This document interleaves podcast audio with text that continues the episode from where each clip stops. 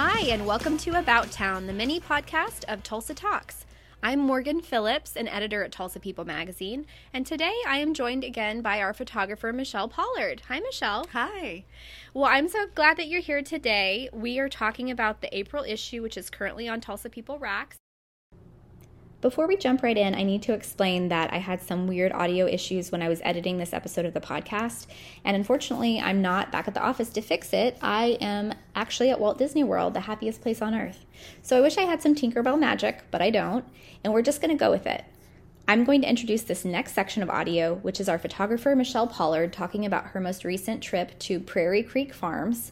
She references another Morgan showing her around the farm. Her name is Morgan Long, and she's the operations director at Prairie Creek.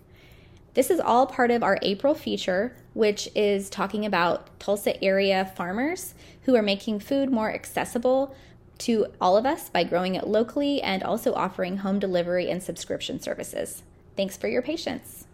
First of all, the animals there, well, the people too, are so happy, and it's just a fun place to visit. And um, one of my favorite quotes in the whole story was Nate saying, that every animal at the farm has a really great life and one bad day. These animals, as soon as they see you, they come right towards you. And those farm dogs, like, I felt like I got the best welcome from their farm dogs, like a hug. and they were so sweet. We pulled up to the pigs, and same thing, they all come right towards you. And she said that there was one she had to be real careful of because it would jump up on her. And they were getting so big now that that's just not a good thing. And I said, like a dog? And she said, yeah, it'll just come and jump up on me like a dog. I'm like, well, that's funny. Um, and so we spent a few minutes there and petting the pigs. And then we rode over to the cows and as soon as they see the ATV coming, all the cows start going right to it. And she gets out and they're very friendly with her, of course. And then I step out and they all take a step back. And I said, Oh, well, that's funny. And she said, Yeah, you don't go to the cows, they come to you. And so I was like, Like a cat? and she's like, Yeah, kind of. Like, so the pigs are like dogs, the cows are like cats, and the dogs are like people. She's like, yeah, pretty much. Next up, longtime Tulsa People columnist Connie Cronley reads her April column called Someone Cheer Us Up. A friend told me she knows it's spring when old boyfriends start showing up, like trappers coming down from the mountains. Well, many of us feel like mountain trappers, don't we, as we creep out of isolation, lock up, working at home, and quarantine? We're trying to figure out how to rejoin society. Some of us, and I am one, have lost all social skills. We drive aggressively. We're as grumpy as bears after a long hibernation. We've forgotten how to say please and thank you, and we don't know how to laugh. But here I am, being negative and sarcastic which are the very traits I want to avoid. Van Morrison has a song, You Have to Fight Every Day to Keep Mediocrity at Bay, and I would add that we have to fight every day to keep negativity at bay. I read in a New York Times obituary of Joan Didion that the subject of much of her work was American disorder. Even her memoirs about grief, she wrote about her own psychiatric conditions. Critics accused her of snobbery, self absorption, privilege, and humorlessness. In the middle of this obituary of dour Didion came a quote that made me laugh. When Darcy O'Brien reviewed her book, The White Album, he asked, Can nothing be done to cheer this woman up? Oh, that is so Darcy. Native Californian, best selling author, University of Tulsa professor with a quiet Irish twinkle. He died too young. We miss him.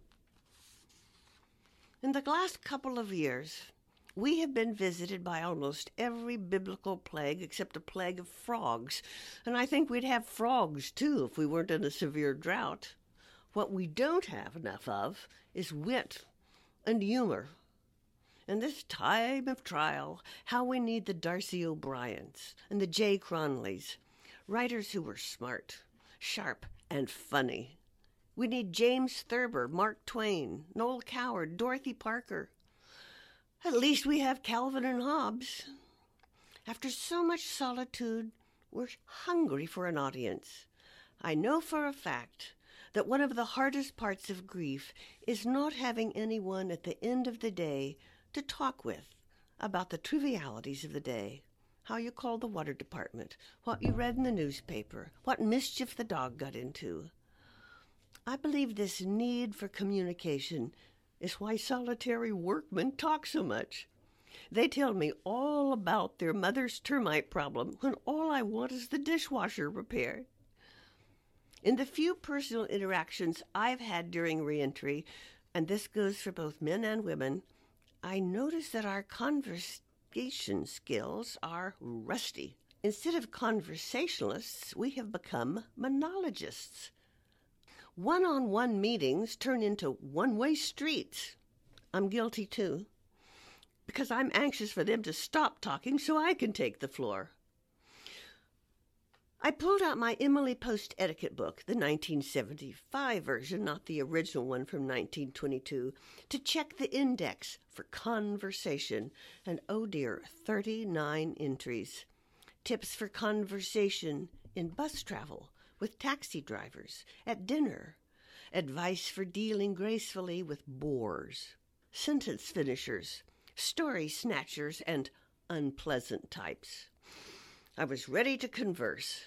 On my very next outing, the other person pinned me to my chair with a non blinking stare and launched into a monologue. It was as if she were in a wordy Tom Stoppard play, standing downstage and declaiming to the audience, except I was the audience of one. On and on she went, circling back to details, repeating punchlines, and with incredible breath control. Never a full stop, hardly a pause. Then suddenly she sort of snapped back to the present and seemed to see me for the first time. I could see her think, oh, I, I ought to include Connie in this conversation. So, she said, struggling for a subject, how's your cat?